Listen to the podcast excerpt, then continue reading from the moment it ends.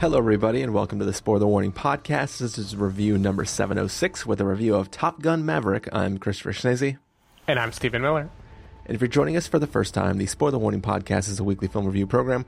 Each week in the show, we're going to dive in, debate, discuss, and argue over the latest films coming to a theater near you this week. It's finally here, the sequel to uh, Top Gun. This is Top Gun Ma- Maverick. We've been waiting for a long time. Uh, waiting a little bit extra time so we could both see this film and sit down and review it. Um, how excited, how pumped are you, Stephen?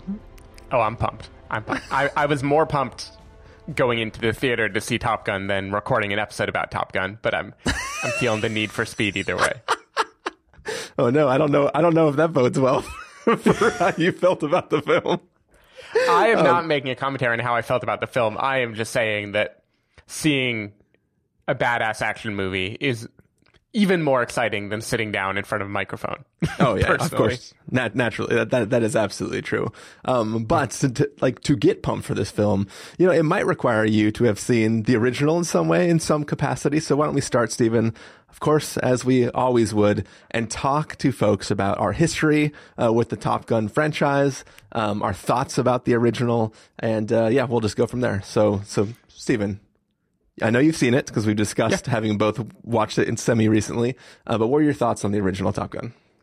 Yeah, I mean it. It had been a part of the culture growing up for me. Like I couldn't tell you how many times I had genuinely seen it, or if I had only seen it like in stray pieces on TV, or if I'd only heard people quoting it growing up. But like Top Gun was a thing that I was aware of all the time. You know, people would say like Goose and Maverick and Iceman all the time. Uh, feeling the need for speed was a quote yeah. that would come up. And I mean, the Top Gun takes place in San Diego, so I feel some of the like San Diego military culture and stuff. It, it kind of just like existed there. And yeah. then I know for sure that I watched it in college when my friend said it was his favorite movie, my my roommate at the time in freshman year in college, um, that friend after graduating in an unrelated major would go on to become a uh, navy jet pilot. So so some people do some people do really get to do uh, their dream.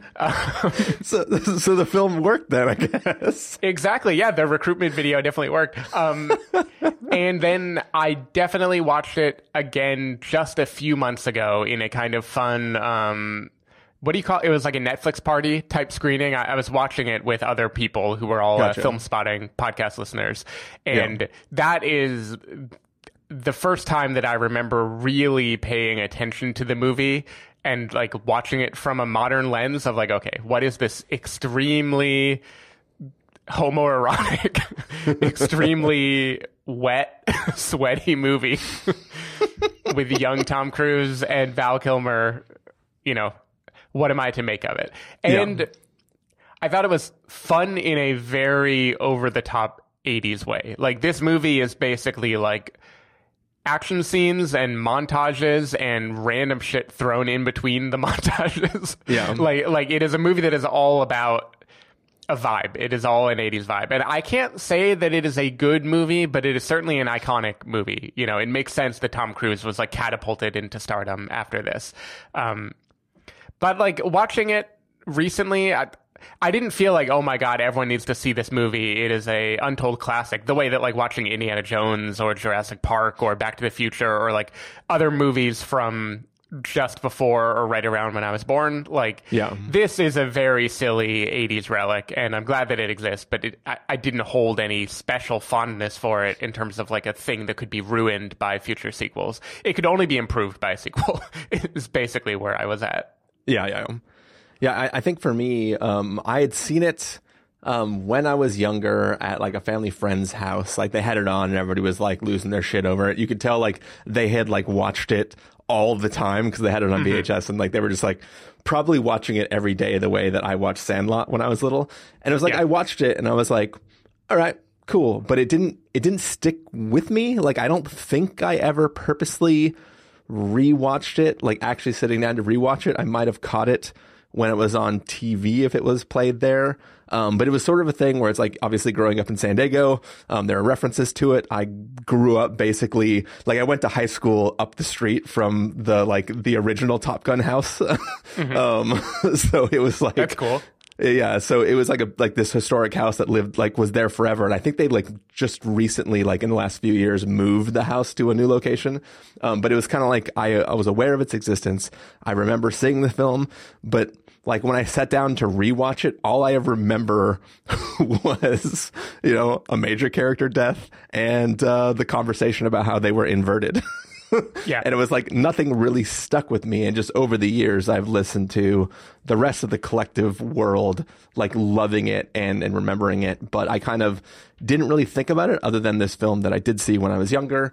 Um, I rewatched it, uh, you know, a few days before going in to see Top Gun Maverick. And my, uh, my take on that film, uh, whether it's hot or not, who knows? But, uh, I, don't think it's not that great of a film. No. it's it's uh it's kind of a messy film. Uh, there is almost no plot. It's like a bunch of people who think they're better than each other going to a school for people who think they're better than each other, and just doing a bunch of exercises that have no bearing in anything. And then right at the end of the movie, they go like, "Oh shit, there's a bunch of MIGs. Let's go. Yep. let's go fight them." And then the movie's over, and it's like, all right. I get it's iconic, but like the acting seems very, very bad. Like there's a bunch of scenes where like people walk I, in. I recall um, a terrible sex scene, which relates to the fact that Tom Cruise is a like completely devoid of any eroticism um, man. Yeah. yeah, I, I, I just, I just so much of that film didn't felt weird and didn't like even, even like the famous lines like, "Hey, you could be my wingman anytime." It's like those lines are delivered with such long pauses between it. Like, I still think you're whatever up there. Looks at him for a few seconds and goes, "But you could be my wingman anytime." Nah. and I just See, that's why it is. It is meant to be watched the way that I watched it, and the way your friends watched it many years ago, which is while talking to each other. Oh yeah, I, I can totally get like where that fun and joy could come from. When I rewatched, I was like, "Huh, this," and also I'm pretty sure every time a missile fires, it's the exact same stock shot of the same missile firing from the same wing. And I every think like what what Tony Scott does really well though is this movie. It like you're right. There's basically no plot, and like the Yeah. so many things don't really relate to each other. But the feeling, like in my head, I can picture sweaty Tom Cruise with his way too intense grin, like looking at Val Kilmer, giving him a firm handshake and saying something quippy. And like the movie, it feels like being a dude in college. I imagine I was never cool enough to be a dude in college, but it, it feels like being a college dude. Like it somehow Yeah. has this like fraternal bonding vibe that just like permeates it even when the plot doesn't make any sense. And I think that is why it became so iconic is so many people were like, I identify myself Yeah. in this movie. yeah, true, true, true. So I have a San Diego geography question for you, Yes. given that like this is a San Diego movie, and I assume Miramar is where it is supposed to be Yeah, yeah. I believe they mentioned Miramar Airfield. Yeah. so h- why are they at the beach so much? I mean, you can you can just hop over, right? Like it's not it's not really that far. I don't know which right. beach they're It, it, going it to, seems but like they're in like a like the movie we're reviewing tonight and also Top Gun. It makes it seem like they are in a town dedicated to like the Navy, and yet they're always hanging out at like a local bars on the beach. Which if you are driving to La Jolla, I'm sorry, you're not in like Navy exclusive country anymore. You're in like rich jackass country. Yeah. like um, but but yeah, uh, yeah. What, what what do you say? What, what do you say we get into this, Stephen? let's do it. All right, uh, we're gonna take a listen to the trailer for Top Gun Maverick, and we're gonna come back and give you all a review. 30 plus years of service. Combat medals, citations. Only man to shoot down three enemy planes in the last 40 years. Yet you can't get a promotion, you won't retire. Despite your best efforts, you refuse to die.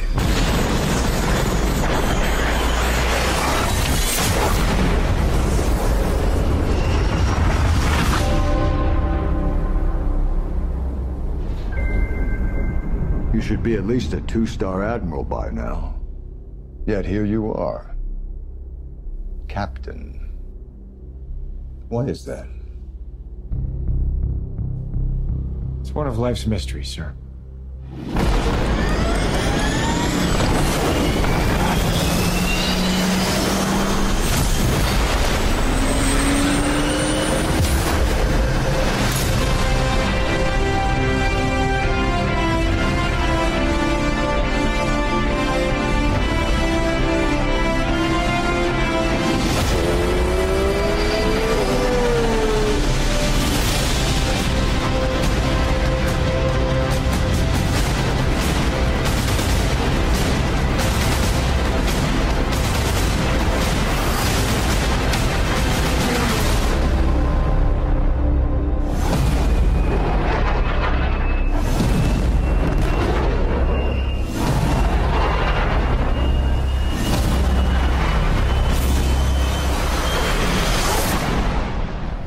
End is inevitable, Maverick.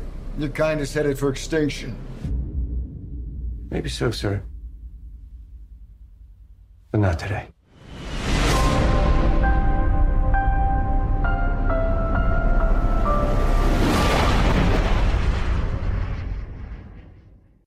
Right, so that was the trailer for Top Gun Maverick. Um, it follows, uh, you know, our character from the first Top Gun, and it's been 30 years since uh, the events of that film. And you know, he's been sort of stuck as just a captain, hasn't been able to progress um, in the uh, the Navy, and basically, uh, he has been just he's, sort of now existing as a test pilot um, for a bunch of experimental planes. Uh, but there is a special mission that has come up that he might be the only person in the whole world who could possibly train pilots to carry out and execute this mission. So he is recruited or called back to Top Gun so that he can train a new set of young recruits to hopefully uh, take care of uh, this thing that needs to be done.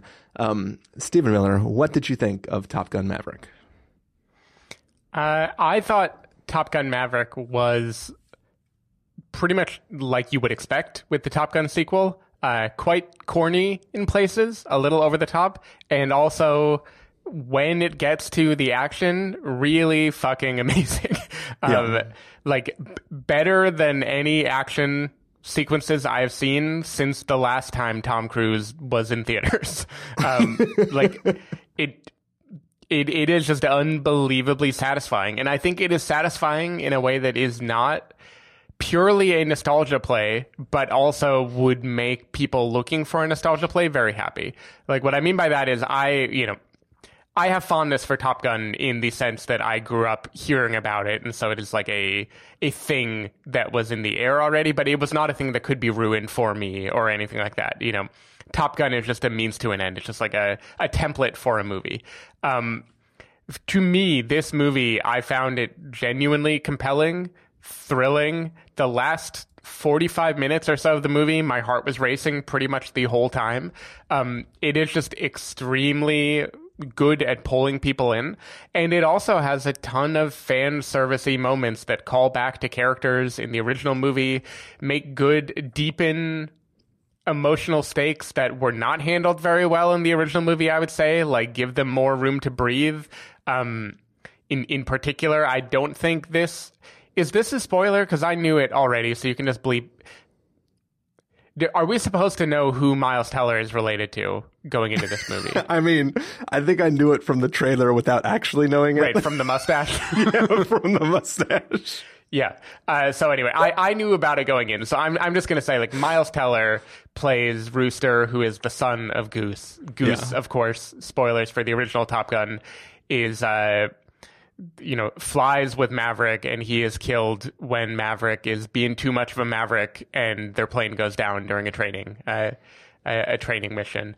Yeah. And in the original Top Gun, he goes through the whole grieving process. And the whole grieving process is he's out, he's Tom Cruise, he's real sad. He flies and kills some people of probably Russian. I don't know if they named them or not in the original Top Gun. And then he throws dog tags out. He throws them, and that represents his letting go, letting go of his grief and moving forward. You know, it it is a very compressed um, journey that he goes on in the first movie, Grieving Goose. That is kind of what I'm getting at here, which is Top Gun. The first one claims to be about him coming to terms with his grief and his potential guilt in the death of his boy Goose. And it does it quickly and it isn't particularly emotional because the whole movie isn't really handling plot related things all that well. The movie Yeah. is just action and bros being bros. Uh, this movie says like, fuck it. We are going to go back and really dig into how he is feeling about Goose and we are going to give you a satisfying journey instead of the, you know, rather unsatisfying one the former did. So like, th- this movie also has other people pop up from prior installments. It references scenes in Top Gun. It has things that fans will be happy about that don't detract too much from the overall experience for those of us who want a legitimately good movie. Um, the action is just so great. Like it, it really felt like Mission Impossible Fallout to me, even though it doesn't have the same like lone man dangling off the edge of something terror that you have watching a Mission Impossible where you know like oh shit Tom Cruise just jumped out of a plane um but the you feel the G's like the force of gravity in the plane Yeah. so spectacularly in this movie um and I also think Tom Cruise feels like an actual human being capable of romance in this movie in a way that he hasn't in a while. Like there, there's a, a female, you know, character in this movie that is like a love interest to Tom Cruise. And I, for the first time, maybe ever actually believed that Tom Cruise could be with another human being. I mean, I mean, let's be honest. Jennifer Connelly is doing most of the lifting of, Oh, for of sure. that. Like she is, but, like, she- extruding it out of him. oh yeah, I mean she is wonderful in the movie, and, and she is. Um, they made someone as intense as him, and she is intense in a different subject matter than his flying, but they like they find a way to make it really work. Um, Yeah. like basically even the things that absolutely were not good in the first movie, they find a way to do it well in this movie. Um, it drags a little bit when it's being super fan servicey around the middle. Like there are things I didn't care about that much, but damn, when you get Tom and his new crew up in the sky, like I could watch that shit all day. I d- like I don't care. I, I was Yeah. just so beaming watching this movie in theaters. So yeah, I think Top Gun was amazing, and it is much like Tom Cruise at the beginning of this movie. It is breaking all sorts of records, and you know, good for it. I'm I'm happy. Yeah. Um, so yeah, as, as I mentioned at the top of the episode, I, I don't really have nostalgia for this film. Like it is a film that I saw, is a film I was aware of, it is a film that has existed around the whole time. But going into this, I was excited for this because what it could potentially be on its own. Um, and it just happened to be tied to an, an original film called Top Gun. Um, so one of the things I love to do on the show is to weirdly compare films that don't deserve any actual comparing, um, but I need to compare them to make one specific point. And the film I am going to compare this to is uh, the 2011 film The Muppets, um, where when I saw The Muppets, I grew up watching the Muppets, but I didn't really care about the Muppets. I didn't have nostalgia for them. And the 2011 film, The Muppets, made me care about the original. It made me feel as though I cared about the original in a way where it's like I walked in, I sat down in the theater going, uh, I don't even think that movie was like the previous movie was good. I hope I enjoy this film. And as soon as that opening, the opening text comes up in the original font, the opening song starts, the original, like everything starts start going. crying. and I just went, I went, why am I feeling something right now? This is bullshit. Like, This should not work. And it does. So much of this film is like, it, it, it, it so mirrors back to the events of the original. Like there, there are beats that are beat by beat by beat that feel like they're an homage to the original one. And the entire time, it 100% works. I'm watching this film and I'm like, oh my God, I feel like I've been here watching this film for 30 years, loving all these characters, and all of this is paying off in a way that I would have never guessed it should have felt. And so it's like, there is definitely a line that this thing could have towed where I would have been like, mm, this is such a weird nostalgia play. I don't like it. But it felt so lovingly there. It didn't feel like, let's just try to mirror these things.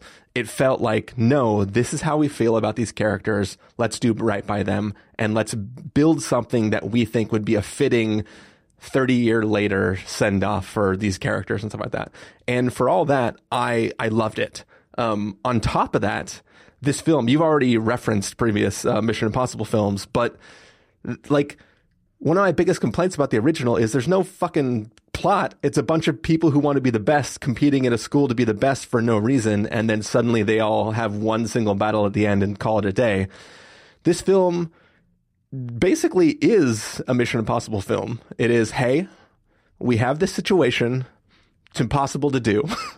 Let's get one man who could probably do it to make it happen and uh, hope for the best. And like just having that format of this isn't random dogfighting training. This is specific training to do a specific task and that task alone is hard, and that's all the conflict you need. Yes, you have a lot of hotheads who think they're the greatest person in the world, again, because it's Top Gun, and that's the whole point of Top Gun.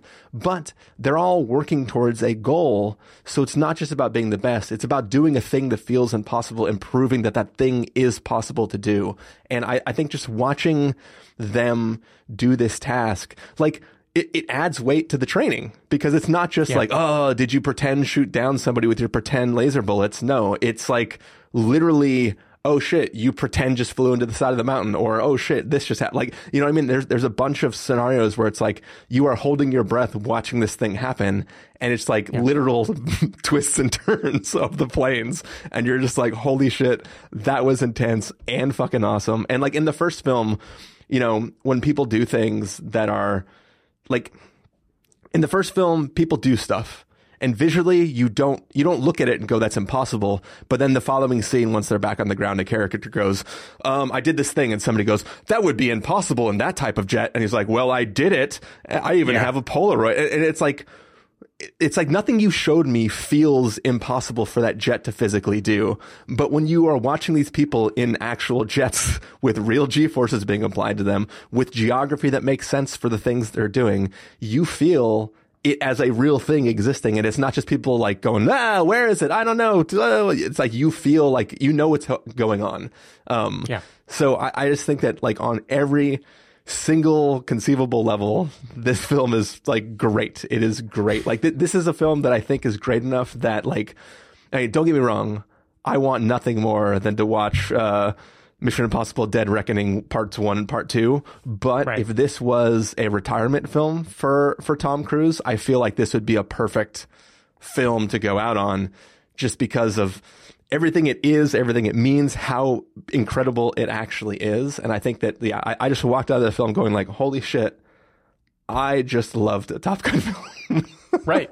Well, and it, it I, I mean, I, I had the same thought too because this very much feels like a swan song for Tom Cruise and maybe for the theatrical experience too, like both together. Like there's a conversation that Ed Harris, who, by the way, Ed Harris, I am shocked that he was not in the original Top Gun. Like it, it, it actually makes no sense to me that he wasn't. Like he was in the right stuff. Like he was in other stuff, and he clearly belongs in Top Gun. Uh, him and Jennifer Connelly are both people who I like swore leaving the theater were in the original, and then I had to Google and find out that they weren't.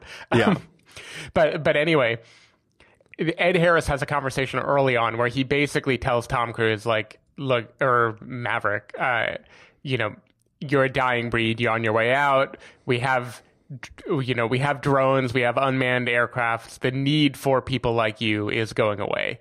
Yeah. And Tom Cruise basically says to him about himself as an action star and about the theatrical experience, like, yeah, you're probably right, but like today you still need me. Yeah, so yeah. watch me go.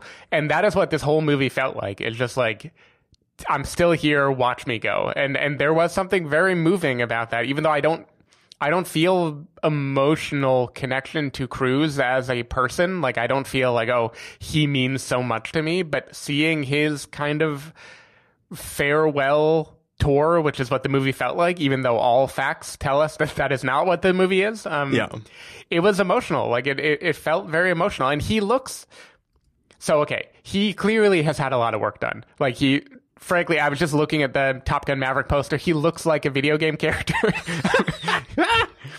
He's a little Stephen, too smooth. How do you know that all video game characters aren't just modeled after him? That's true. They could be, but you know, you can see like the smooth polygons. Like there should there should be more more dense in there. Um, but even with all the work done, he kind of looked a little bit older here than he has in Mission Impossible movies. Like there's something about him, seeing him next to all the youngins, you know, seeing him Yeah. with Miles Teller and uh, the Hangman character, the actor who I forget, and Bill Pullman's son, and like all the people who are in this movie. Um, guy from Insecure. They seeing him next to them, he feels like an old man. Like this is the first like like Wild Hogs type movie that he is doing, where he's just like. I am the old guy. I'm like a little bit puffier. I'm a little bit like, you know, I'm not these young guys, but let me show these hot shots that I'm still on top. I- I- I and will- I found that viscerally very like it felt good to watch him like fly between them and prove how cool he was. I, I, will say though that like when he has the aviators on because they cover his entire like you know orbital socket or whatever so you hmm. like that's where you see a lot of the age in people is like you know like in the eyes right so when he's got Yeah. the aviators on and he's all sweated up and shirtless like he, he blends in pretty well I would say Right. It's when he takes them off. You're like, yeah it's oh, when he, oh. when he when he when he puts that smile away and the glasses come off and then you're like oh yeah that's right this is 30 years later yep. Absolutely. That that was my feeling. It is it is funny too. So, so okay, we should touch on this as military propaganda, which obviously it is, just like the original Top Gun and also every Michael Bay movie. Um, take it for granted. It is what it is. You're going into a Top Gun movie. It's going to be about joining the Top Gun. They have lines here where they acknowledge the fact that only one person in the 21st century had a confirmed air-to-air kill, Yeah. and that is Hangman. you know the Yeah, so so in the in the trailer there was just the audio that we listened to where uh, where Ed Harris is giving him the dressing dressing down. Yeah, he's dressing dressing him down. Yeah, they're giving him the dressing down. Um, but uh, he he says you're the only one in the last thirty years with three confirmed kills. I'm like, didn't he get three kills in the first movie? Like he did. like 30 years? Nobody shot down a fucking plane? And, and, and i know that like we already joked about about in that same scene he's talking about like we got drones now we don't need pilots. I laughed when i rewatched the original top gun because they were also talking about how pretty soon like dogfighting's a thing of the past. Like nobody does dogfighting anymore. You just fly the jet and drop bombs and then you're gone. Um, so it is funny that in both films um, with this like 30 year time gap between them it, are both about how fighter jets are sort of obsolete in a way, just for different Yeah. reasons. Um, but yeah, sorry, go on. Yeah. Well, I mean, and, and that a- anyway, that is true to life too. Like, other than one thing in 2017 that I that I looked up, where there was a altercation involving a bomb with a Syrian uh, plane. Uh, the last time there was actually a dogfight that the U.S. was involved in was 1991. So Yeah. it has literally been 30 years. So Ed Harris's thing about like them being irrelevant is 100% accurate. Yeah. like, like as a country, th- this does not exist anymore. And this ode, this like military hoorah is for a thing that is like genuinely in our imagination. Yeah, think yeah. not not a thing in reality. And I kind of like that the movie just like says that up front at the beginning. Like they could have done it they could have done a thing where he has been an operative all this time and he has been like flying One last job. Exactly, like one last job for him to get out of the business. But they don't. No, he like immediately after Top Gun becomes a guy that like tests flight equipment because that is all that's happened, you know, in, in Yeah. the last 30 years. And I I don't know, I, I just kind of like for a clear propaganda piece that it like was upfront about the fact that like, yeah, this is kind of a fantasy. You know, we are imagining a situation where all these badass fighter pilots are going to have to do something when in reality they are not. Yeah, and yeah. I, I, I found that kind of funny. So, so that is the one the one difference though I think like uh, uh, propaganda wise is the first film it just assumes that essentially flying a jet is equivalent to playing a video game, right? Right. Like like if you're somebody who's really good at ace combat, you could be in Top Gun, right? Mm-hmm. It doesn't explain the physical force just Yeah. to live through the maneuvers. And I Yeah, think and they this- can't show it at all. Like I, I, know they kind of tell you about people almost blacking out in the first movie, if I Yeah. remember right, but they don't make you feel it in any way. Yeah, I think it's just just during the flat spin where he's like, uh Yeah. but besides that, it just you know, like honestly, I think I'm thinking about First Man. I, I think First Man's flat spin has kind of merged with Top Gun in my head. yeah. Uh, but yeah, but yeah, I, I, just think in general, I, I think that like the first one, like when when people talk about it being propaganda, I'm like, it doesn't show you anything. It just seems like you fly in the middle of the desert, try not to go below the hard deck, and then graduate, and you're like, yeah, I'm better than you at shooting people with pretend bullets. Yeah. Um, so it's just like it, it doesn't it do- didn't mean anything. This this is where it's like, oh, I I get it. There is something about being a pilot. Not that it made me want to ever think about being a pilot because fuck that. Um, but but it it it like it feels like a greater achievement in this film than it did in the original film, and I think that like it also makes it seem much scarier scarier and mo- more worrisome. Yeah, yeah, yeah. It definitely does. It like it makes it more terrifying, and it made me, even though I assume, despite the fact that they were in fact flying at high speeds, I assume they were not actually close to obstacles. You know, I I, I assume that the filmmaking is pulling tricks to make you feel like they are at risk when they're not. But because you genuinely feel the G forces on them when they're flying, I felt the same fear I felt like watching Cruise on the Burj Khalifa climbing, where I'm like, are they going to make it? Like, Yeah, like are these actors going to die? It, it really is pretty incredible what they managed to pull off in this movie in terms of having a very insular thing, which is piloting a jet. Like, you are looking inside a cockpit and making that feel actually thrilling is kind of shocking. You wouldn't really think it was possible until they did it. Yeah. And it's like even some of those scenes when they were practicing for this event, um, this event involves a lot of crazy maneuvers through very, very tight corridors. But when they're practicing it, they're doing it like just with GPS and Yeah. over a flat desert. Even those scenes are still like heart pounding, hold your breath, like, oh shit, are they going to make it when there's nothing they can slam into? Right. like it just, and, you and know we'll, what it we'll means. get to it. we- We'll get to it in spoilers, but there is like maybe the biggest fist pumping hoorah in this movie is a training sequence. Not Yeah. even, not even a real risk being involved, and, and that is how well the movie has set up the stakes for you Yeah. to. It has calibrated you to feel the exact level of risk that it wants you to feel, and it works so goddamn well. It it, it is really incredible. Yeah. Um, so now, if I, if I can just be an asshole, I'm, I'm going to point out some things that didn't totally work for me. Yeah. Um, and, and though you know they tie to things that did work. Th- things that did work. Miles Teller is good in this movie. I, I think he's quite good. I, I think he has a lot of heavy lifting he has to do to separate himself from the rest of the Top Gun crew, and then bring the kind of pathos that the movie is asking him to, which we'll get into more in spoilers. Yeah. Um, in the most overt throwback in the whole movie, um, Miles Teller at the hard deck, which I believe is also the name of the bar, um, plays a song on the piano, and not just any song. He plays "Goodness, Goodness Gracious, Great Balls of Fire." He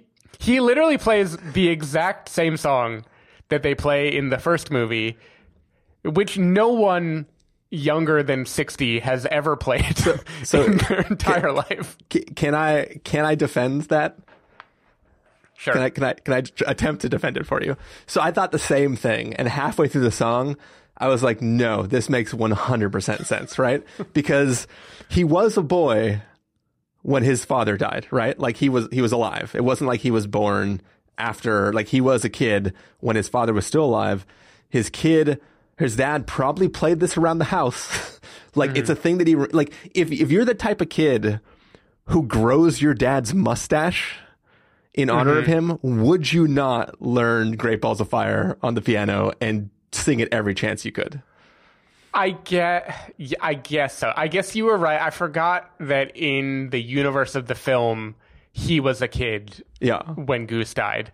Because in reality, Miles Teller was not born when Top Gun was made. yeah, in reality, but but like they have a photo of like the Yeah. three of them. Like obviously that kid is not young it Miles was Teller. weird that the little kid had a mustache in the photo. Yeah, But I guess I guess I'll give it to you. I just that degree of literalness didn't work on me and that scene seemed to go on for a long time and the scene was trying to communicate a thing that we already knew already by virtue of him walking in the room which is what uh, Maverick is feeling about Yeah. being face to face with the son, and that I just thought that was very, very silly. Um, Yeah, yeah. I also think an- another clear throwback is they have a beach football scene, uh, which is clearly kind of a nod to the beach volleyball scene. Yeah. Not as sexy, not as sexy. I just, I wasn't as turned on by it. I, I I also don't know why they couldn't have just used the same sport. Like, wh- what's the point of trying to mix it up? because nobody plays volleyball anymore. yeah, which is just strictly not true. I know it just it just seems weird why they had to change it up. Yeah. Yeah. All I can say is they were playing volleyball next to the hard deck, but kind of flaccid to me. Very nice. anyway, was that was that the end of your of your of your nitpicks? yeah, I think so. Okay. I, I also this is not really a nitpick, uh, but there there is one um very Lego sequel moment that happens when a character returns who I believe hasn't been explicitly advertised as being in this movie, so I guess I won't They are Name explicitly in the opening credits. they are certainly in the opening credits. It, it says with this person. yeah. Okay. Okay. So so anyway, they make it clear. Um, I I like what it's going for, and I'm sure people who were around in the '80s who have more strong feelings really enjoy this throwback. I didn't feel like that scene did enough to build their relationship. It felt too short. They have a conversation that is like five texts back and forth Yeah. and then it is over and i felt like the movie could have let that breathe more and really done more to the relationship i understand there are extenuating circumstances about the actor involved that maybe required them to keep it very very minimal. Uh, but i don't know. There was something about that that felt miscalibrated. Like if the whole movie had been that this would have been the kind of grown worthy lego sequel that i was afraid it was going to be. And i just think it kind of it, it didn't calibrate that note quite right. I, I I think that I I love that scene, but I loved it in a way that generations from now, when people watch this in a vacuum, um, it will not hit with the same like the the fact of who is in that scene, and like we've already talked about how like this like if this were a send off to uh Tom Cruise, it would be a perfect send off. I feel like given the nature of this actor and their Right. current life situation, um, it has this weight that it might not otherwise deserve to have. And I feel like it, it just hits like a ton of bricks. Like it just, it is like very, very strong and powerful and it means a lot. Um, and I don't know how it'll translate to like, like I said, people in a vacuum, but I think that like it was 100% merited in, in the choice to do it. And I love that they did it. And Yeah. it might have bothered me anywhere else, but for some reason here, it just, I was like, dang, that was, that was cool. Yeah, well, and to be clear, I want them to do it. I just think they they gave it like three and a half minutes when they should have given it eight or nine to make Yeah. it something more real. And of all the places to trim, that just felt it felt dis unserved by being so brief. It it made it feel like only the perfunctory stuff and not like the meat that I feel like it could have given us. That Yeah. that was my only feeling. But again, I also don't have the same I don't have the same relationship where merely the sight of this actor conjures up like a big history. Um, so Yeah. I mine is more intellectually understanding what it's going for, but not feeling it quite the same way. Yeah, gotcha. Um, I have two nitpicks. Um, you know, they're they're very very light. Um, one is I I I I've seen like I don't I don't know anything about war. other than movies I've watched uh, in war or about war, right? And uh, even going back to Pauly Shore's in the army now, uh, I understand the concept of one person paints a target with a laser, another person releases a rocket or missile or something that travels towards the target of that laser and then hits it. Um, I don't 100% understand why two f- planes have to fly in cro- close, close, close, close proximity and one has to paint the target. Like, if you're both there, Yeah. can't you just guide the, the missile yourself? That's not a nitpick about this film. That's just like, uh, I don't under, I don't understand the mechanics of it. And in one sense, it's cool that they don't explain anything to me because I, I don't know because I'm a civilian. Um, but it didn't, did, I, I kept wondering like, why do they need to do this? That's weird. Why Yeah. haven't we gotten past this technology? um, that's the one thing. Second thing, and uh, I'll, I'll try to be as vague as possible. But one of the things they're training to do is to approach something from a low altitude, then go high suddenly, then go low suddenly, and then go high suddenly, right? Um, so you're doing this like like an N, right? Yeah. Maneuver. Uh, everything about this film talks about how deadly that pull up is at the end, right? Now they are all flying faster than like gravitational pulls, right? Like they're flying Mm-hmm. at a speed where gravity technically doesn't make sense anymore, right? I I don't have a good answer to that Okay. question because Well, well- acceleration is what matters on your force, not velocity. Yeah, right? so, so- it depends on how quickly they're accelerating. Yeah, okay. So I guess okay, maybe that partially here, here's my thing. If you draw an N, the two points that connect those three lines, those two points are mirrors of each other, right? If you have to go mm-hmm. up and then down, shouldn't that be the same gravitational change as going down and then up? Like if if you're going the same speed at both times, like shouldn't that first inversion and then pull down be just as hard as being r- upright and then pulling up suddenly? I, I don't think so, but it depends on how they're accelerating. Like, because under acceleration, it is as if you weighed more. Like, if you are accelerating away Yeah. from the Earth, you are feeling that. But I- and but I- that the peak is a weightless peak. You know, but it depends on if they're accelerating downward. Like, like I don't, I don't know what the plane is doing. But it's not when like you it- move out of the realm of exact positioning and move toward how the velocity changes, which is where this comes from. Maybe we can get to it more in spoilers, but it's like th- that that top peak is not a jump where you just lose all your momentum and start falling. It is a turn followed by what is essentially pulling up again, but mm-hmm. in the opposite direction that you were flying. Like so, they have to pull up, go real, real, real fast, then f- invert. Pull up again to completely change their direction and then do what it feels like the exact same maneuver the other direction. So I, I don't, something about that makes me feel like both things should be just as hard as each other. Mm. But, but yeah, Yeah, I'm I'm not sure. I would also probably need to see a graph again to see how because you know the the angle of approach matters here, and so the the target and then the obstacle that they have to go over, depending on how close the target is to it, that might mean it is a way tighter turn in that direction than it was before, even though the height is the same because it's not allowed to pull up until later. yeah. Right. Which would mean the acceleration needed might be way more, which means they feel like they weigh way more. Yeah. Moral of the story if any aeronautics engineers are listening to us right Yeah. now and have seen Top Gun Maverick, please exchange, explain the physics involved in the maneuver they're attempting to pull off. And everyone, this is the spoiler free section, so watch out. oh, man. Um, yeah. Was there anything else spoiler free to talk about? I like Jon Hamm in the movie. Even though I know the ages wouldn't make as much sense, I still feel like he should have always been a Top Gun. Oh, well. exactly. Yeah, I almost listed him in the people who feel like they were definitely in Top Gun, even though I know he was like a like Ellie Kemper's drama teacher like 15 years ago, so he couldn't possibly have been in Top Gun 35 years ago.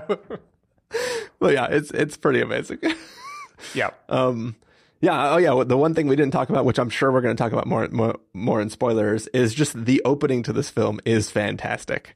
Um, It sets it sets all the tone you need for understanding the character, um, and and like who this person like it, it just feels like such a great reintroduction to this character and brings you back in to just know exactly the feel because this is an incredibly funny film. Yeah the drama in it is also pretty heightened and there are a lot of stakes and there's a lot of feelings um, and there's a lot of nostalgia but it's also just a hilarious film um, with like a bunch of key moments in it. And I, and I think that's like having that sort of like by the time the opening of this film ends you are just like fuck yeah, I'm ready to settle in and watch an amazing film. yep. I agree. I, I, think they said it beautifully. I won't say this is an incredibly funny film. I think this film is as funny as it needs to be to be a good Top Gun movie. I didn't have many LOLs, it, but I like I smiled. Yeah, I, I, don't mean funny in like the laugh out loud constantly. I just I just mean there's a lot of like beats where it just cuts the tension with a knife, and that knife is mm-hmm. comedy. And I really. Yeah I really just love that. And it's like the way yeah. that like there there is a particular actor uh role in that opening section that just adds this like audience surrogate sort of feeling to this moment of mm-hmm. what this looks like when this person enters this room and it just it it hits like it's so hard that I still yeah. I'd still just like oh it's brilliant. I loved it so much. Big fan. Uh, cool. Should we, Stephen, get the verdicts then before going into spoilers? Yes. All right. So here we go. If you're going to say must see, recommend with the caveat, wait for until past the caveat or must avoid, what would you give it?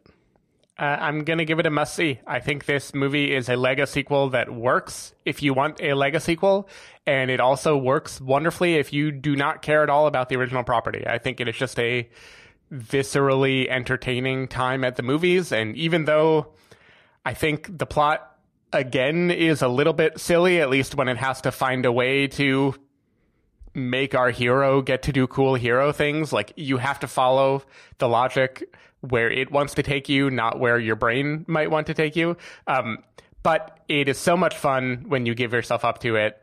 The action pieces are incredible, and it is it's the most theatrical experience I've had since COVID began, and I feel like that is really cool. And if the box office means anything, a lot of people feel the same way, um, and you should be one of them. I, I think you should go watch this movie, and maybe don't join the military afterwards, but you know, try to do both at the same time. We can we can walk and chew gum.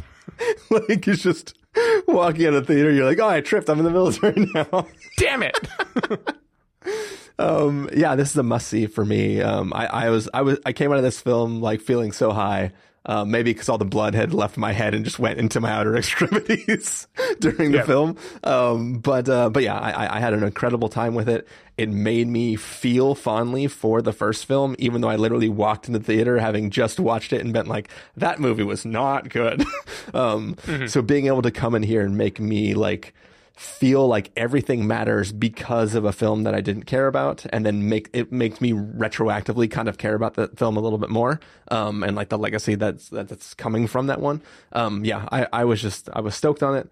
I think you'd be hard pressed to walk out of this film and not also have really really enjoyed it. Um, I definitely want to talk to the people who walk out of this film going like, well, that was a snooze, um, because I don't know how that would happen.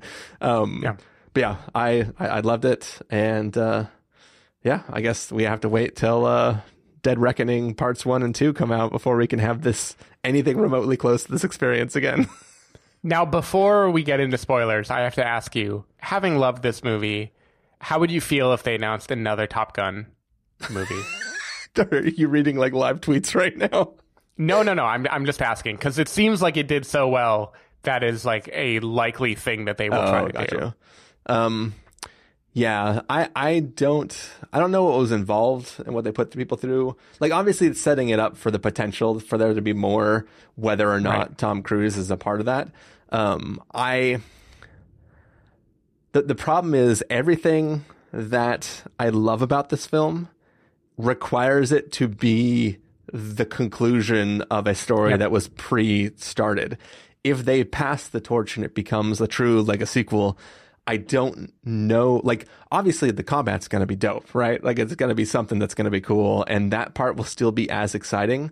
But I don't know if, like, half of the stakes are all about who Tom Cruise's character is and what he means to this thing. What like we'll, we'll get into it more uh, in spoilers, but I, I just feel like I, I wouldn't I wouldn't immediately be as excited the way I am uh, excited anytime. Like when we walk out of a Mission Impossible film, I go, when can they announce the next Mission Impossible film? because I just Yeah. want more of it. This is like, course. I got the perfect amount, right? It's like, Yeah. it's like when you accidentally got like the little bit smaller sandwich from the store and you're disappointed, but then you eat it and you're like, oh, that was actually the perfect amount. I didn't need that extra four inches of sandwich. Um, it's, that's, that's what Top Gun Maverick is. I've I've heard that a lot in my life.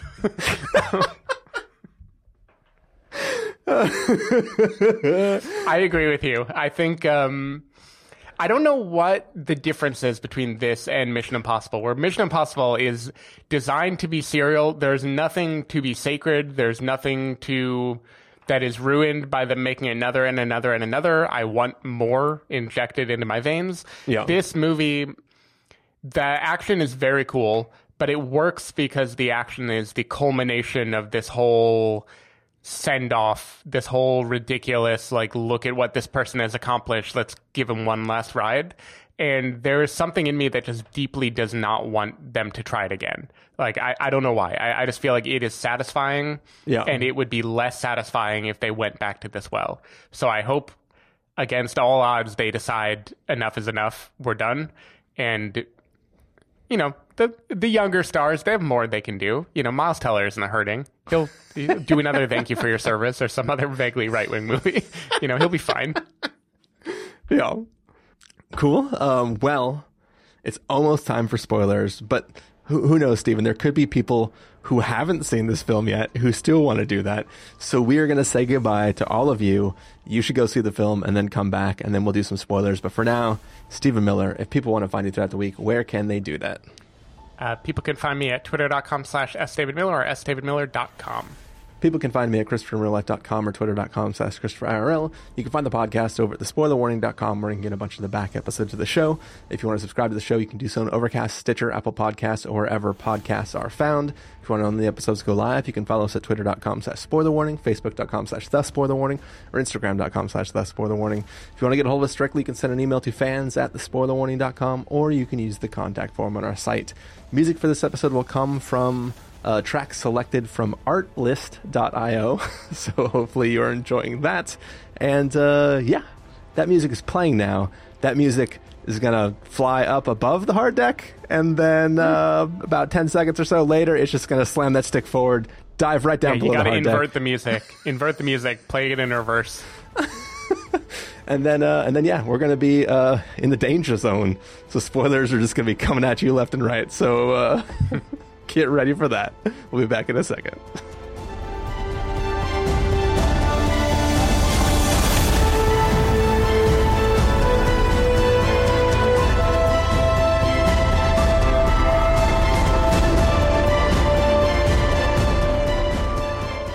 All right, we are back. This is spoiler territory. The after part of our review of Top Gun Maverick. We are talking full blown spoilers. So, unless you want a little mountaintop missile to just come flying at you out of nowhere and just blow you out of the sky, you're to have to uh, avoid me saying that sentence. Um, Yeah. But uh, yeah. Should we start from that glorious opening, Stephen? Totally. All right. Um, yeah. Do, do, do you want do you want to walk us through it? I can also I can also do I, I think you. I think you can give the play by play a little Okay. bit better. Um, so yeah, so this, uh, I know not- when we say the opening, we're, we're ignoring, uh, uh, Tom Cruise working on his plane, dusting Sure. off his jacket, pulling out that motorcycle and going for a ride. Basically, Yeah, we're, that isn't an opening. That is that is uh that's the, the title credits. table setting. Uh, yeah. Yeah. That's, that's the, uh, the way that we find out Val Kilmer's in this film. Um, right. um, but yeah, so basically, we learn that Tom Cruise, uh, over the last, sometime within the last 30 years, has stopped, uh, doing normal Navy stuff. And he basically is just a test pilot, um, kind of like in First Man, as you kind of referenced earlier, uh, in this episode. Basically, he is working on an experimental jet, um, which is about to be defunded by uh, whatever part of the government funds special experimental jets. Um, they are attempting on this day to reach Mach 9. That is what is on the board.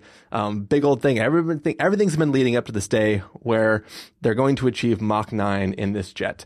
Uh, everything's going to be fine, except for all Tom Cruise's buddies show up and they go, look, uh, general, admiral, whatever rank he is, uh, is basically shutting us down. Um, it's over. Sorry, it's been fun.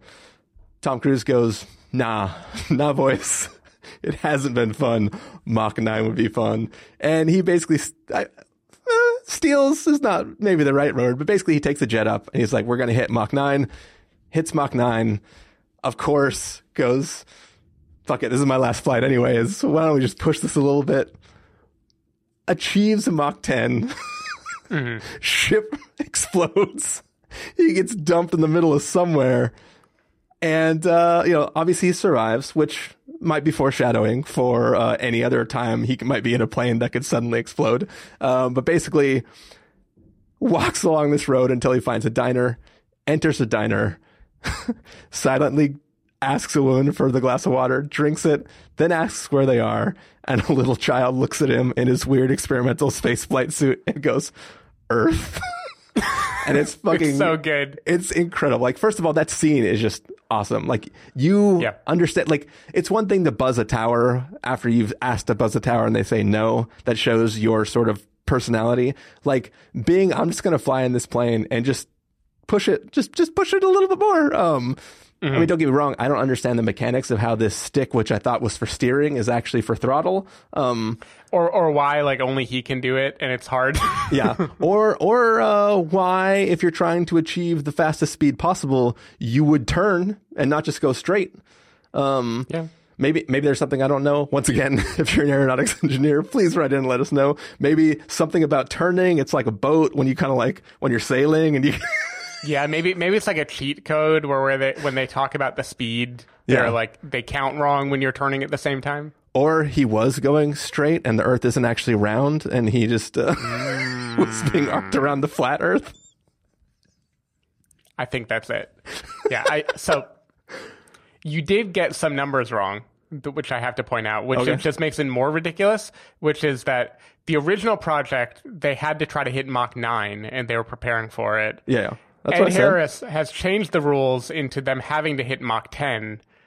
Oh, okay, gotcha. He he goes to Mach 10. Mach 9 has never been hit already. He goes Mach 9, pushes it on to Mach 10, and then for reasons known only to Tom Cruise, he decides to go to 10.3 before it lights Well, on fire. so- he was never going to stop. He was going to go till it lit on fire no matter what. So I, I think I think we're both correct because I think the original goal was Mach 10, but the milestone for this date was Mach 9.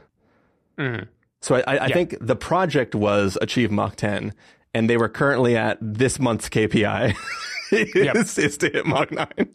Yeah, yeah, yeah. No, no, no, no. You're right. You're right. I, I just have to stress he pushed it past Mach 10. Yeah, He yeah. went so far over the world record But just like I- because he could. Like I said, like if you can get there, get there because you know you're not going to fly this plane again, one way or another. Yeah, definitely. So may- maybe from here, the best place to go to is the. To, to me, it would be following the arc of the character of Rooster, um, which is basically so you know Tom Cruise. He has been enlisted. He is teaching these kids, unlike the original Top Gun, where they were training in Top Gun and then a random event happened at the end of the movie that forced them to go and actually do a mission. This is them training for a mission from the very beginning. And it is a mission that Maverick himself thinks very few people could survive it. Like, there is a very good chance that you are going to die if you do this mission. And the whole movie is kind of haunted by this feeling that, like, everything he is doing, all the camaraderie he's instilling in them, everything he is preparing them for, is to very possibly die. And maybe, hopefully, if he can train them right, they f- have a fighting chance of surviving. And in all of this, we have Miles Teller, uh, Rooster, Young Goose, who Tom Cruise feels he must protect, and yet it is his job to pick him to go die, or refuse to pick him and then further harm harm the relationship he has with him. I thought that was a wonderful premise. I, like I thought that complicated relationship he has where he is kind of being paternalistic, trying to protect him, but he also knows that if anyone had done that to him, he wouldn't have listened and he tries to like treat him the way he would want to be treated. I, I, I just thought I've never felt that Tom Cruise was more of an older man than in the moments when he is interacting with Miles Teller, and I bought every single one of them. I like I thought that relationship was so well done, and it was so well done to a point that Uh, like we've talked about how a lot of the action in this movie is them training. It's in simulation. They're like dodging imaginary things based on a GPS. Yeah. And they calibrate it in such a way that by the time Tom Cruise pulls off what he pulled off at the beginning of this movie and he decides like no they're not going to shut me down they're not going to kick me out i am going to steal a plane and fly this mission i've been telling them 3 minutes fuck it i'm going to do it in 2 minutes and 15 seconds just Yeah. because i can um by the time he does that you are feeling that kind of visceral like thrill of watching someone defy death you know it feels very dangerous what he is doing Yeah. and all of this is in the context of can Goose, Hangman, can all of these other people do it? When the movie goes from that to, oh my God, we are boarding a plane, we are about to fly this mission in actual em- enemy territory, it I, I felt like I was in line to jump off a cliff or something. Like I, I felt like I was watching this insane, horrifying thing about to happen that you couldn't rewind. And the I, I know I'm kind of going all over the place talking about the whole movie, but the arc of Miles Teller's Rooster going from being this kid with all this bravado who's like, let me prove myself, let me prove myself, to the like fear that the audience and his character feel when they're on that boat headed toward a real mission, which is what he wanted, where they will probably die. Yeah. I thought that was so effective. I, I thought that was like unbelievably effective Yeah. as a character arc. Yeah, and, and I think part of it, like like you've you've you've sort of covered like the the the basic mechanics of it, but like the deeper mechanics is that it's not just that he's currently actively being a paternalistic character. It is that in the past he has sidelined him to prevent him from doing other mm-hmm. things as a way of protecting him, and that has already cost him that potential relationship there. So it's not only did he not only was he directly responsible but not legally responsible for his his for killing his dad basically but also he sidelined his career which is the thing besides the mustache and great balls of fire that he was doing to sort of like immortalize his father and follow in his father's footsteps. So it's like not only did he fuck him over then in his career in a way that he almost did never recovered from it but now he is in the, the control of deciding whether he gets to go on on a mission. So for him all that weight is there. Tom Cruise, all that weight is there because he knows he already fucked him over. He is keeping a secret that like his mom, he did it for his mom. Like he's keeping that ex, it's like extra little nugget of, on there of like, I only sidelined him because basically his mom, before she died, basically made me promise to sideline him so he wouldn't be able to die the same way that his father did. And then now he has to just like, so part of the thing is Miles Teller, cool dude. He actually isn't ready psychologically. He is not like Right. he might have the skills, he has the know-how, but he is not actually psychologically ready.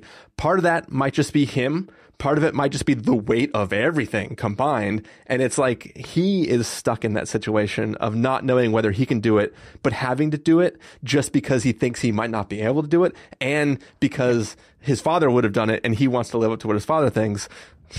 Tom Cruise is also like, shit, do I bring him with me? Is he my wingman? What is, what am I going to do here? Uh, which is the one thing that really confused me, not to throw in a nit, nitpick while I'm in the middle of like ringing praise. I was very confused because it seems like the way everybody was paired off, there was like, I, I think, I think what I'm confused at is they were, he was calling two teams. In my head, it was the two sets of two jets that are going on the mission, but I think it was the two teams, one back on the aircraft carrier and one that was actually flying the mission. So like, Well, I I think, and, and this is going to betray that I don't know anything about jets. I think the two groups he called were a different aircraft type that are two people in the same aircraft. Like, like I think the um, Bill Pullman's kid, the nerdy one with glasses, who's in Bad Times, the El Royale. I don't think he pilots. I think he, He just aims the does laser. instruments. Yeah, yeah. I think he is doing. He is flying in the back while the uh, the woman pilot, who I forget what her call sign is in this movie, while don't she pilots. And Yeah. I think he is calling two groups of two that are piloting the joint aircrafts, which honestly I thought Wingman was was that was like that pairing. Like, isn't that what Goose was to Maverick? Like they were both flying in the same plane. Yeah, yeah. and they both ejected at the same time. B- uh, But then Maverick and Rooster are flying single person jets. Yeah, yeah. And so for him, a wingman is the person who is going to follow in his But- but- but footsteps that's- in a separate plane. But that's what was was confusing me is because the the weight with which he says it, it's almost as if he's like, "And you, Rooster, you're with me, right? But you're with Yeah. me a quarter mile behind me with another separate plane." While I Right. fly with this person up here, like like there there was something I, I didn't quite understand. Like obviously I understand it because of what we'll get in this sort of like secondary third act that that happens. Yeah. Um, so that all makes sense. But but the way he says it, it almost sounds like you and I are flying together in formation, and we got each other's back. Um, Yeah, and I think what I don't understand is the because they're all practicing in the same kind of planes, but I think they're two different kinds of planes that they're flying because it's like the two and the one.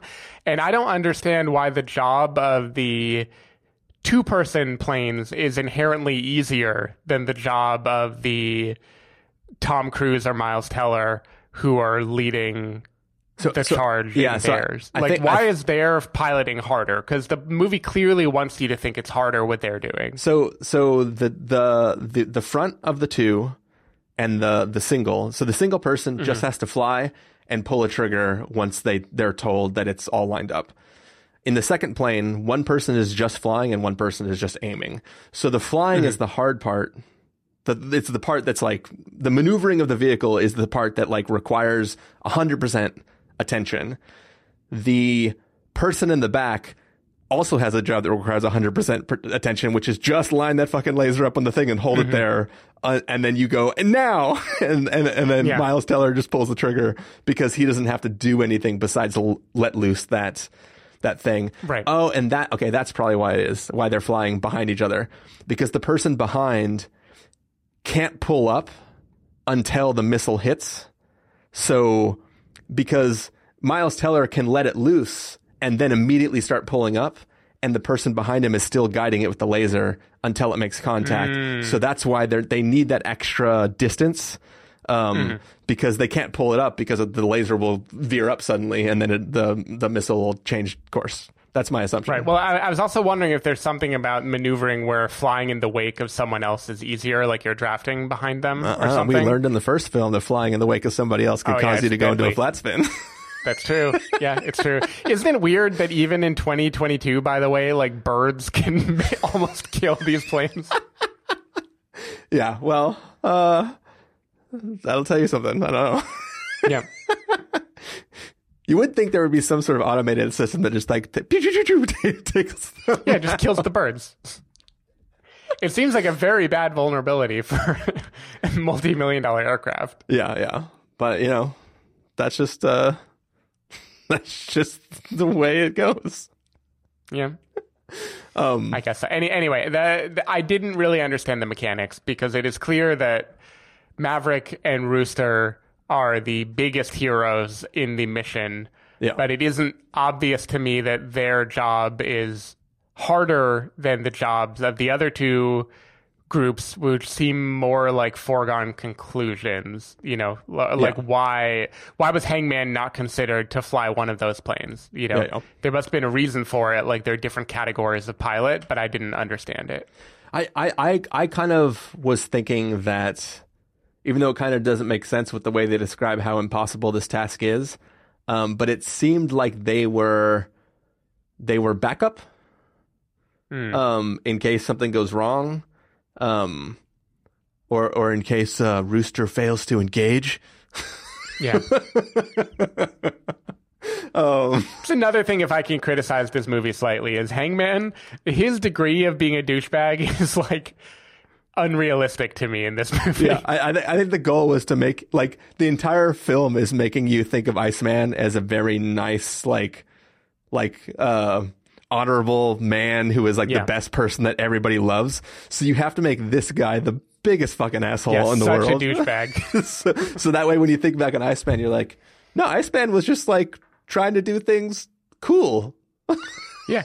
He was trying to do things by the books. Like that is the the lesson of the original Top Gun and this movie is kind of confusing because it's like fuck logic. Yeah, just just do whatever you want. go with your gut. Yeah, go with your gut, man. You said if I think I die.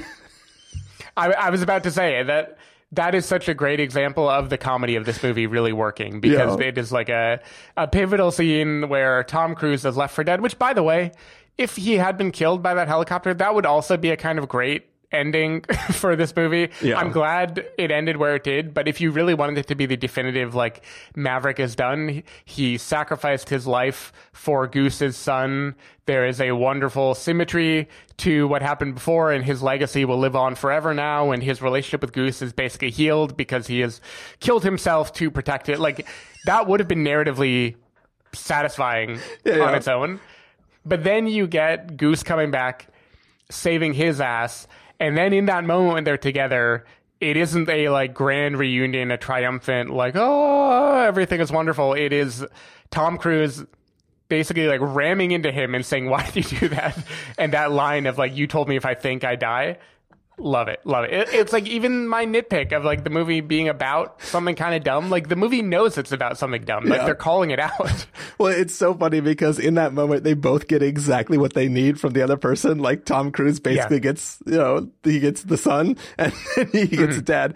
But it's also like a little bit like I didn't think of this in the moment, but it is funny. It's a little bit like, why are you saying that name? Where, like, suddenly two enemies are like best friends because they have Yeah. one common history. And then it's like now they just get Yeah. to go be uh like you get to play the role my dad did, sit behind me in this jet.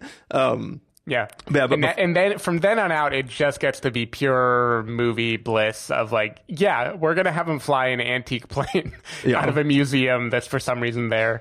Why not? It's Top Gun. Real fast before we, before we jump into the, this, like moving on to the next thing, just going back uh, before we pass it. Um, when we were talking about the stakes of them going on this mission together, one of the things like I was so invested in this film and so into it. One of the moments that like randomly hit me in a way, in a way that like I didn't expect to to to be hit by it was um, there. There's that scene where he's talking to Jon Hamm, and Jon Hamm's like, "Look."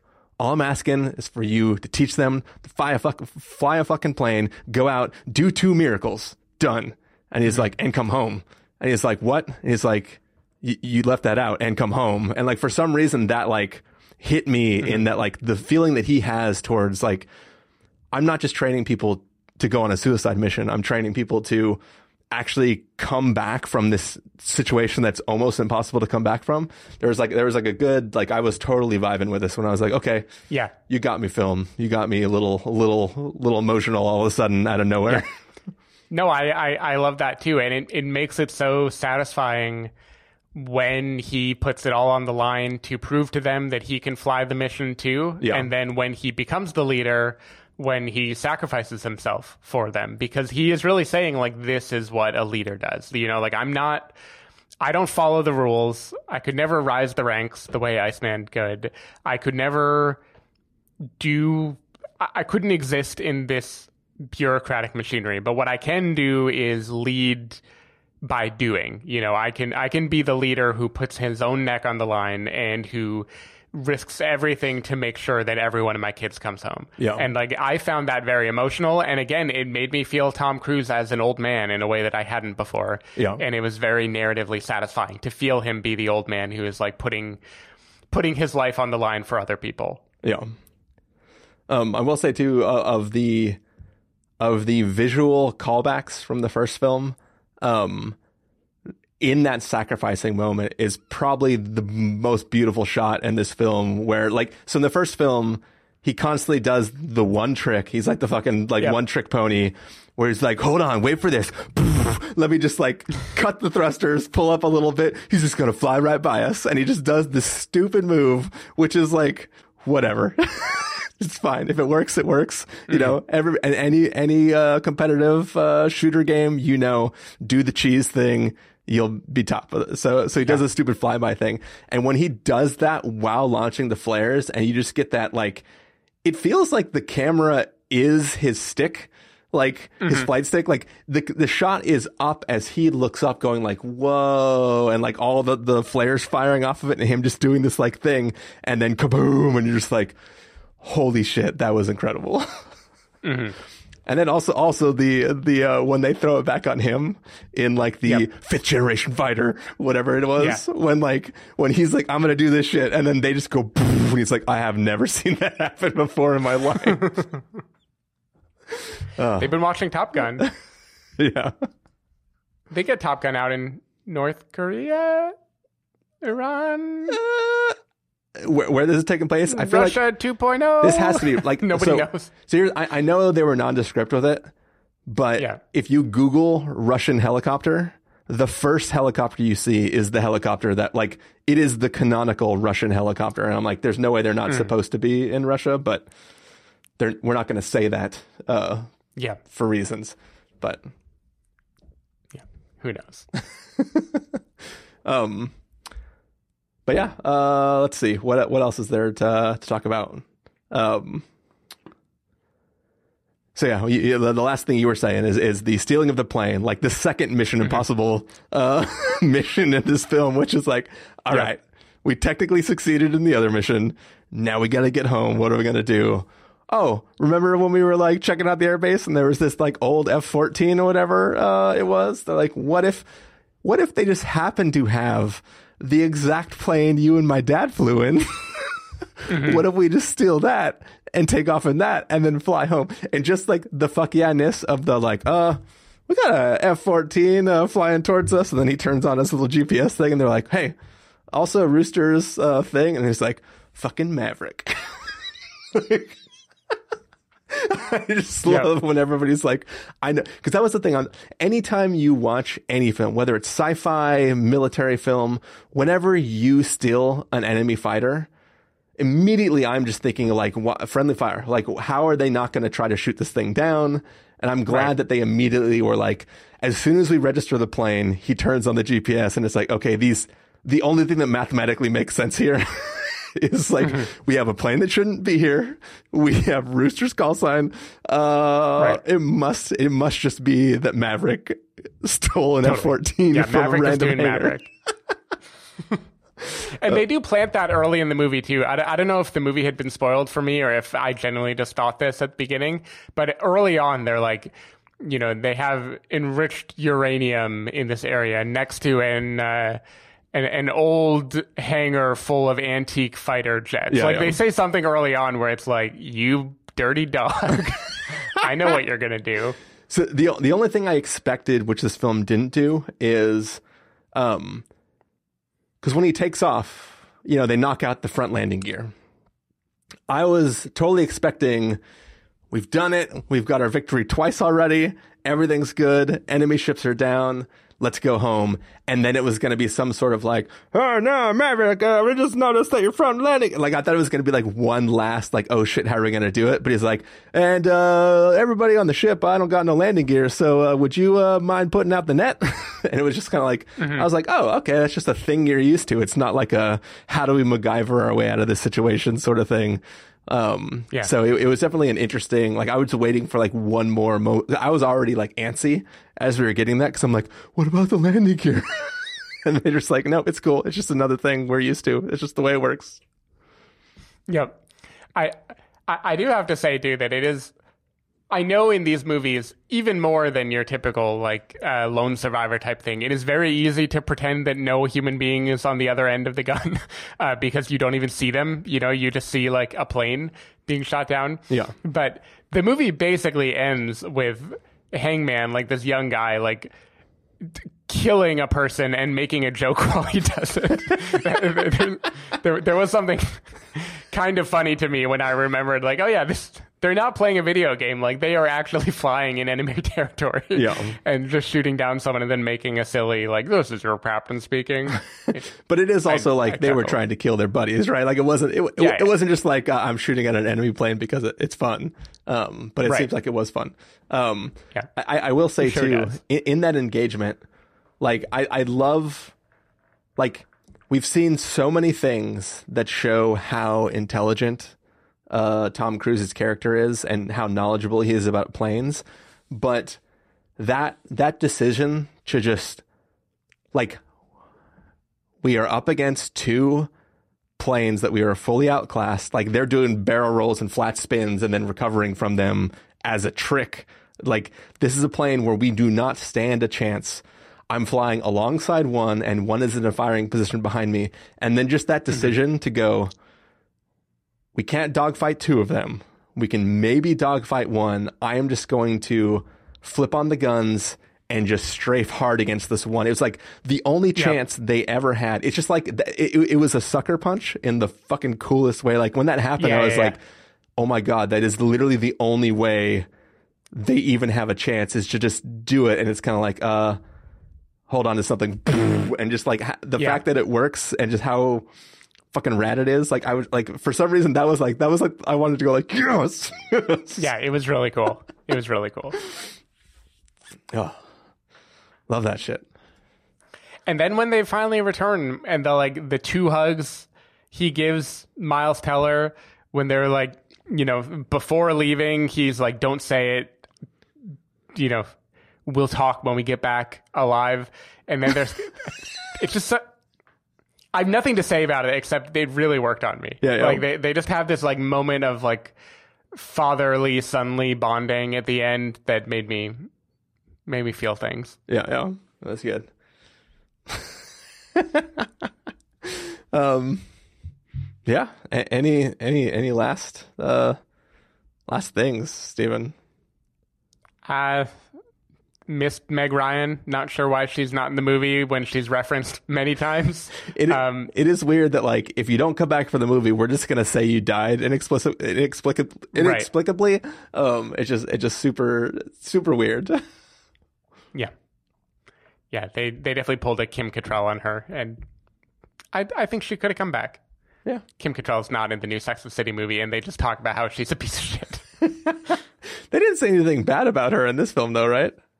No, yeah, yeah. Here she just died and made him promise to a thing to do a thing that now his the son is going to resent him for forever. Yeah, but that's the the cross he Bears. yeah. Um, but yeah, that that is our review, our spoiler review of Top Gun Maverick. Um, thanks everybody for listening, and uh, I don't know, Great Balls of Fire. That's not really a sign off, but I guess technically, yeah, but nail Oh, it. gracious.